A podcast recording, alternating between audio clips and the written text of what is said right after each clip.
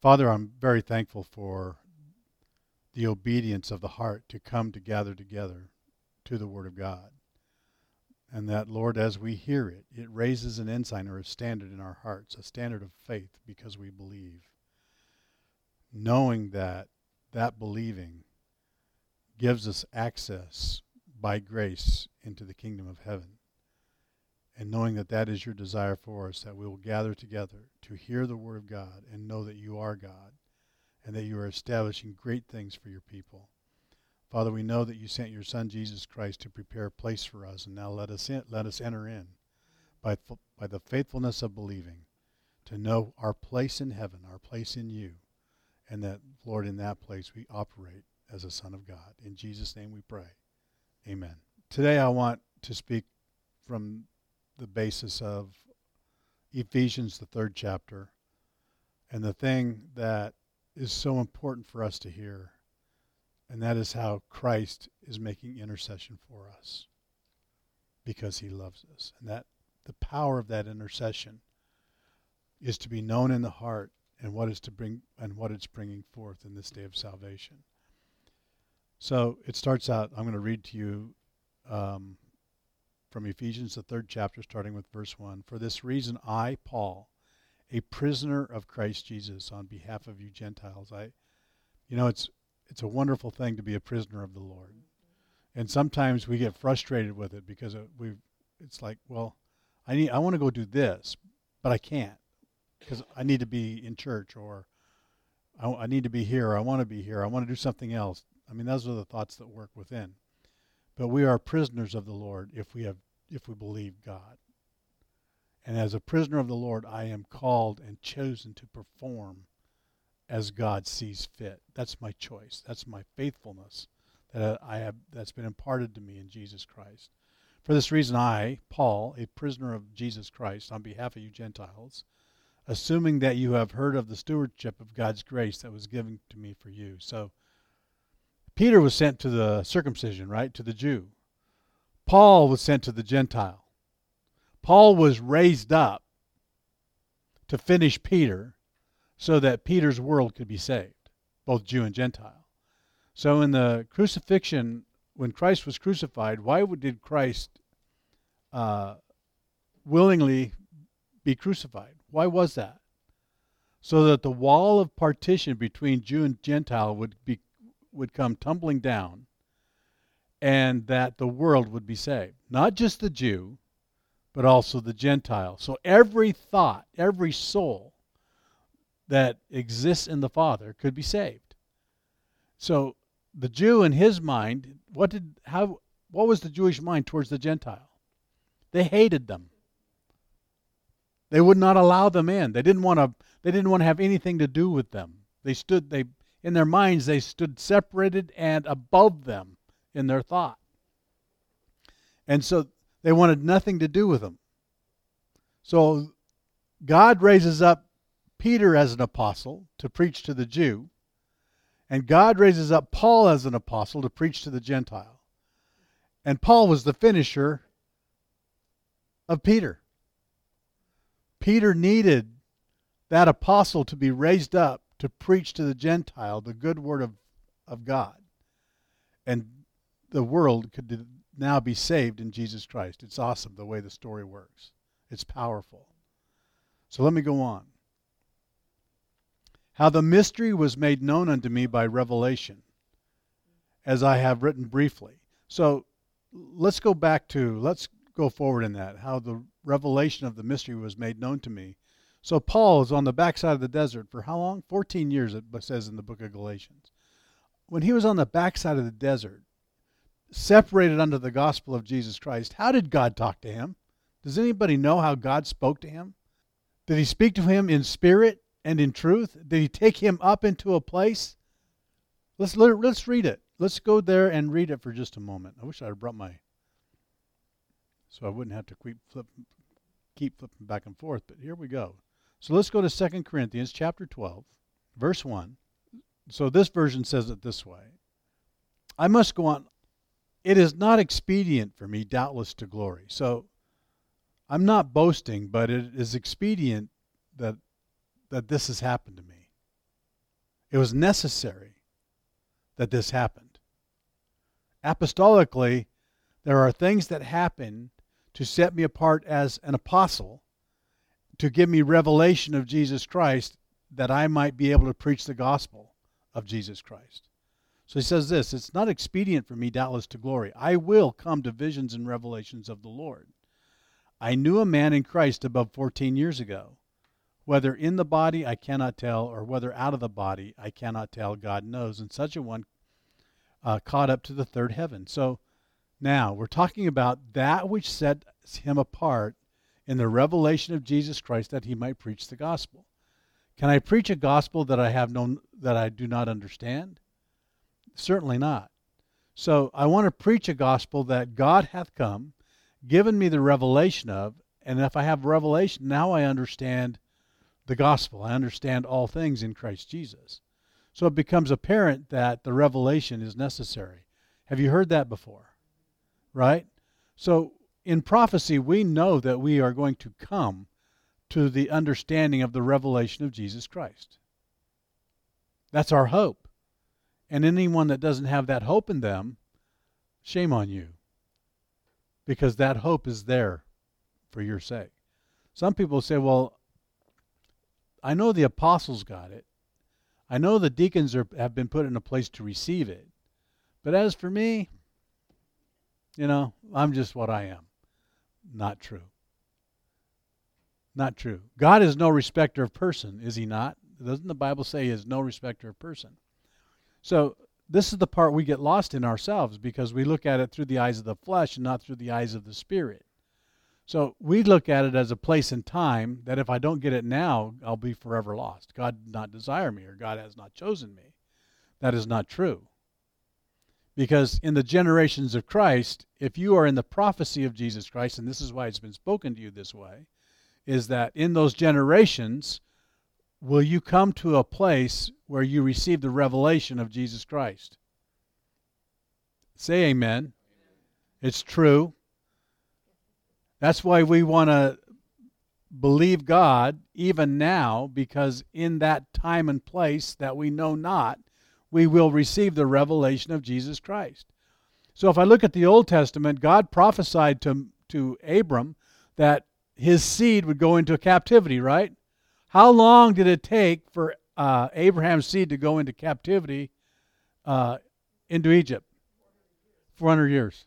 So anybody in this room going to live for 400 years and see the seed of God go into captivity? No. No. But did Abraham believe God? Was it counted to him for righteousness?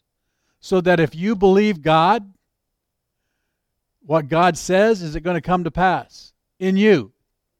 It is. We just look at ourselves from a wrong perception. Not from the perception of spirit. We look at ourselves from the basis of flesh. And we want to subject or submit God to the timing of our flesh. And God does not submit himself to the timing of your flesh. He doesn't do it. He already knows. And it's really hard for our, us to grasp that in the spirit, isn't it? And so we want to conf- we want to confine God to our time and space. And God says, "Ah, no, I want you to, to allow me to make you a prisoner of Jesus Christ. And as a prisoner of Jesus Christ, I will bring you into my time, my space, which is eternity, and I will work the Word of God in you and cause you to begin to see what I have chosen for you." When did God ordain it? When you were born or from the foundations of the world? Bible says he purposed it from the foundations of the world. So that when you were born, it was already set. Isn't that awesome? So he's the same yesterday, today, and forever. He is faithful, working, always praying, ever making intercession for us according to the will of God. And that's the part we want to hear. So who's the intercessor? Jesus Christ is our intercessor. He's the mediator between God and man. And so when we look at it uh, from the aspect of Christ, our intercessor, then all of a sudden everything that God has said comes into play for those who believe God. All of it.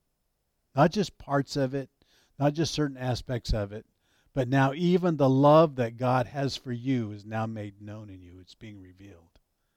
So how would we ever raise our children in the Lord if we didn't be if we didn't have a, a perception of the love of God for us? If we that's been imparted unto us, how would we ever share it with our children if we didn't know what it was? Would you raise your children for Jesus Christ if an aspect of God's love had not been imparted unto you by His Word? You wouldn't do it because you would have no basis to do it. But because you have been given a basis through faith to understand the love of God for us, for you, you can now share with your children that which is the desire of your heart. I find that to be awesome. So if I begin to speak to my children about Jesus Christ, about the love he has for them, where does it come from? It comes from my understanding of what God hath given me from heaven. That's where it comes from. I didn't invent it. God assigned it to me in a place of time that I might raise my children unto the things of God. Let me go on. I knew a man in Christ about 14 years ago, whether in the body I cannot tell, or out of the body I cannot tell, God knows. Such a one caught up to the third heaven. And I knew such a man, whether in the body or out of the body I cannot tell, God knows. How that he was caught up into paradise and heard unspeakable words, which is not lawful for a man to utter. Of such a one will I glory, yet of myself I will not glory, but in my infirmities. So, this is the part that I find so awesome. So, we have heard the elders speak many things that we do not understand, right? But what did the apostle just say? Didn't he say that from heaven we hear un- unspeakable things that are that are hard to understand? Correct? The important part is that because we have been filled with the faithfulness of God and we believe in Jesus Christ, that through that belief is the understanding going to come? And the answer to that is yes. The answer is that you will come to visions and revelations in Christ Jesus. Now, the timing of it is the part you may not understand. But who understands? God does. Okay. So now let me go back to Ephesians, the third chapter. And I'll, I'll read it starting with the third verse. How that by revelation he made known unto me the mystery, as I wrote afore in a few words, whereby when you read, you may understand my knowledge in the mystery of Christ, which in other ages was met, not made known to the sons of men. So, what age are you in? Do you know what age you're in? Do you want to know what age you're in? Other than being almost 68 years old, that's not the age we're talking about. We're talking about the timing of God. So, what age are you in? Are you in the dispensation of the law? Are you in the dispensation of grace through Jesus Christ? Or are you in the dispensation of revelation? Which, which age are you in? You know, there are many, and you have to walk in all of them. And all of them are going to define the thought you are in when it comes to the revelation of the Word of God. Every one of them. So, if we, when I was in uh, the church I was in before, it, we were taught the dispensations of God. The interesting thing to me is that how people describe those di- dis- dispensations are very theological rather than revelatory. So if I discuss them theologically, I can break them down to dispensation of Adam, the dispensation of Abraham, the dispensation of Moses, the dispensation of the law and the prophets, the, the dispensations of the ordinance of David, the on and on and on. I can break break you into all these different dispensations that are in the Word of God. But I find those to be more theological than I do uh, revelationary because if I if God brings me into it by revelation, do I not know the time and place that God has put me in to understand where I am at in him? He does. He makes it very well known. So, is God going to bring you into the place where you begin to see your sin and know you need to repent? I will tell you this when God begins to work that way in you, you are in a time, a place, by the revelation of Jesus Christ to know that repentance is at hand. Actually, that repent for the kingdom of heaven is at hand. So God has ordained a place and a time for those things to begin to work in you. And I'm going to tell you today that that time and place for you and those things is now. God hath put you in a place where those things become now to you. It becomes what God is doing in your thoughts to save you to where you begin to understand what is being revealed in Christ Jesus now for you. Here's the part we don't want to do is get ahead of God. Doesn't work. In fact, we'll even put ourselves in a place of jealousy, thinking that we should be a deacon or an apostle or an elder or something greater than what we are because we see somebody else as that. What we don't understand is that by the power of God, He has you where He needs you. Did you hear what I said? He has you where He needs you. So Rick asked Rick asked a question several maybe a year ago now, where uh, Dan uh, took some time and interviewed Rick. Remember those? And Rick asked this question of everyone who was listening: Do you know what God's need is? Because God has you in a place where He needs you. And when we're determined in ourselves to be someplace else other than what God hath set forth in us where He needs us, we miss it. And we begin to strive with the Word of God. And when we strive with the Word of God, we are not helping God and we're certainly not helping ourselves. Can you say amen? And that strife becomes so great in us that we're trying to become something greater than what than what we are in the Lord, that we overcome ourselves. And we'll even come to the place where we want to take ourselves out and remove ourselves from what God has said. How many have been in that place? Come on, be faithful to me. Don't lie because it's true. That's what we do. Because we, yeah, we have a false expectation. We don't understand what God we don't understand spiritual things, and so we want to reduce everything that we hear to the to the body of flesh. And that's how we work it. We put ourselves in a place that was not ordained of the Father. Let me go on. Which in other ages was not made known unto the sons of men, as it is now revealed unto his holy apostles and prophets by the Spirit. Know ye for a fact that, how many know that the Spirit is working? whether we understand it or not, the Spirit is working. God is working. That the Gentiles should be fellow heirs of the same body and partakers of his promise in Christ by the gospel. That's the revelation that came to Paul. That the Gentiles should be saved. That there's no separation by the word of God between Jew and Gentile. That that wall was taken down when Christ was crucified that Jew and Gentile, in other words, the whole world that hears the gospel of Jesus Christ can be saved. And that becomes very important and very effectual in you. Well, I I I love the Jews. I love the Gentiles. You don't even understand what they really fully are, right? We don't get it. What's a Gentile thought? How does it work? A Gentile thought is a thought that that what? Doesn't know God. Or so by perception we think it doesn't know God. Does God know the Gentile thought? He does, doesn't he? So, what does that have to do with my life?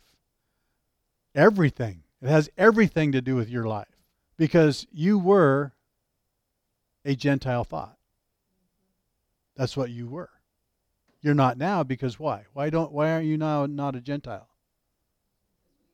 You believe in Jesus Christ, correct? And in prophecy you've become what? A son, an aspect of God's own soul. So, was the Gentile an aspect of God's own soul, or did it have to be adopted in? Had to be adopted in by the gospel of Jesus Christ, by the death, burial, and resurrection of the Lord. This is why it all becomes so profound and so needed in our world, so that there's nothing being distinctly hidden in us from the, the salvation that Jesus Christ procured for us through the gospel. And there's a lot of those things that we don't even understand in ourselves. We miss it. That the Gentiles should be fellow heirs of the same body and partakers of his promise in Christ by the gospel. So when we read the Bible, even in the New Testament, how many thoughts in the New Testament are Gentile thoughts? Were the Romans Gentiles? How about the Ephesians? How about the Galatians? How about the Thessalonians? They were all Gentile thoughts that Paul converted. And they all worked uh, aspects of spiritual wickedness until they received the gospel of Jesus Christ.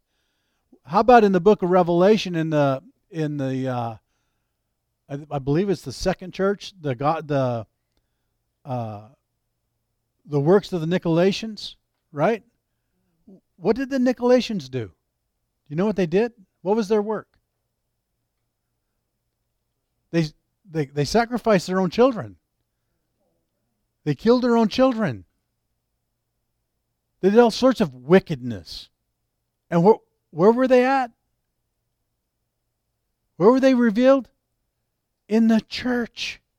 This is the part where God wants to make it known in you. Who's the church? I am. Am I the body of Christ? So, by the Word of God, are these things hidden in me? And do by the word of God do they may, need to be revealed in me? I'm going to read uh, chapter 2, verse 1 in the book of Revelation. And I want you to listen close, closely.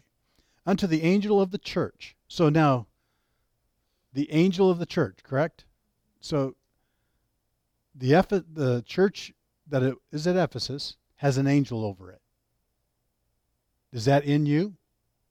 Yes. It's, it's part of you. These things saith he that holds the seven stars in his right hand, who walks in the midst of the, of the seven golden candlesticks, who is Jesus Christ. I know your works, I know your labor and your patience, and how you cannot bear them which are evil, and how you have tried them which say they are apostles and are not, and has found them liars. So now all this provokings going forth in the church by the angel, correct? And he knows all their works, he knows their thoughts, how they've tried the apostles and found them to be what? Liars. And has borne and has patience for my name's sake, has labored and has not fainted. Nevertheless, so all were those all those good things that were taking place there? They were there by the I mean they were they were things that were established establishing the church in Ephesus. And yet, God said this Nevertheless, I have somewhat against thee, because you have left what? Your first love. Do you know how hindrances form in, in our minds? We leave our first love. We put a lot of other things in this life ahead of God. And in our minds, we create it to be far more important to us than loving God. What's the first commandment? To love the Lord thy God with all thy heart, with all thy mind, with all thy soul, and all thy strength. So if I love God that way, what is left for the things of the world? Nothing. Correct? So God is our intercessor. God is praying because He knows the weakness of the flesh. He understands it far better than we understand it ourselves. So he now he begins to send a word from heaven to reveal Jesus Christ. And in the revelation of Jesus Christ are these works not being made known that we might serve the Lord in the fullness of his power. He knows. He's revealing them. Remember, therefore. Oh, so now there's a remembrance coming. And he's sending the remembrance because why? Because he loves you. He, he loved you before you loved him. He loved you while you were yet sinner. He loved you from the foundations of the world. So he sends a remembrance to you of Christ Jesus and everything that Jesus has said. Remember, therefore, from whence you are fallen, and repent, and do the first works, or else I will come unto you quick, and I will remove the candlestick out of its place, except you repent. So, let me ask you something. Do we repent once, or does repentance become our way of life in the gospel of Jesus Christ? It becomes our way of life. Because the Word of God, every time the Word is sent, it is sent to reveal. Sent to reveal Jesus Christ and sent to reveal what we have need of. So even in the beginning, when Jesus Christ came, what did Jesus say? When he came out of Galilee, what was the first thing he said? Does anybody remember? I do. Repent, for the kingdom of God is at hand. He came calling the world unto repentance. The Jew first, and also the Gentile. All of it unto repentance. Did Jesus sit with sinners? Why? Why did Jesus sit with sinners? He loved them. And what did he want to speak to them? A remembrance of who they are in Him and why He loved them. A remembrance. A word from heaven to turn their hearts once again. Didn't He just say? Remember, therefore, from when you are fallen. What did you fall from? Did you not fall from grace? Did you not fall from the thought of God? Did you not choose to take another thought other than the thought God had provoked you to? So he comes by the word of his power with a remembrance to take you home again. That's how much he loves you. And that's just why Christ intercedes for you continuously. It is so awesome. It overwhelms me at times. I, I get tears in my eyes sometimes just from the overwhelming love that, that the Father that the Father has for us. I'm going to go back to Ephesians and I'm going to start with verse 14. Chapter 3 and 14. For this cause. So we've been talking about the revelation of the mystery and and the things that caused us to be overwhelmed and fall from the grace of God. For this cause.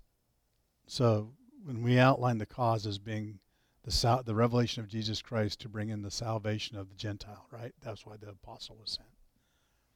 For this cause I bow my knees unto the Father of our Lord Jesus Christ, of whom the whole family in heaven and earth is named, that he would grant to you, according to the riches of his glory, to be strengthened with might by his Spirit in the inner man. So, what's the focus of God for you? The inner man, the Christ man the new man, however you want to say it. The spirit man. The first Adam was of the earth, earthy. The second Adam is the Lord from heaven, 2 Corinthians chapter 15. So the second Adam is God's desire for you. Where every aspect, both Jew and Gentile, in you become the work of Jesus Christ. Isn't that awesome? that he would grant to you according to the riches of his glory to be strengthened with the might by his spirit in the inner man that christ may dwell in your hearts by faith that you being rooted and grounded in love may be able to comprehend with all the saints what is the breadth, the length, the depth, and the height, and to know the love of Christ, which passes knowledge, that you might be filled with all the fullness of God. So, all the knowledge in the world cannot do the work of Jesus Christ. As much as we think that we would love to think that it can, right? Man, I if, if I know every if I know every word in the Bible, I will have so much knowledge, I'll be able to speak the revelation of Jesus Christ. Doesn't work. It does not work.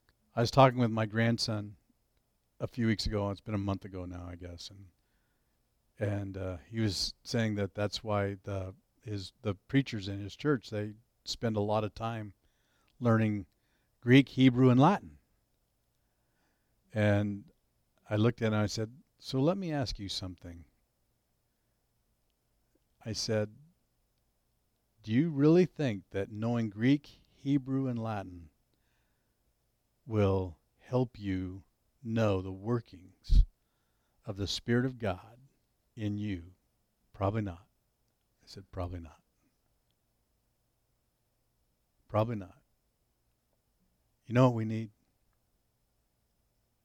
We need to believe that Jesus is the Christ, the Son of the living God, and that He is Spirit.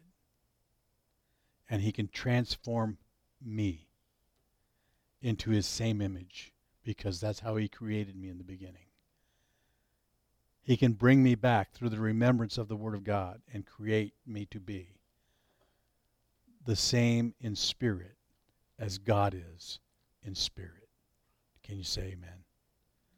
That's the working and the intercession of Christ for you, and that's how much He loves you. Amen. Amen. I hope you were provoked today by a word of God, a word from heaven that will cause you to seek after the Lord and to become a new creature. God bless you today.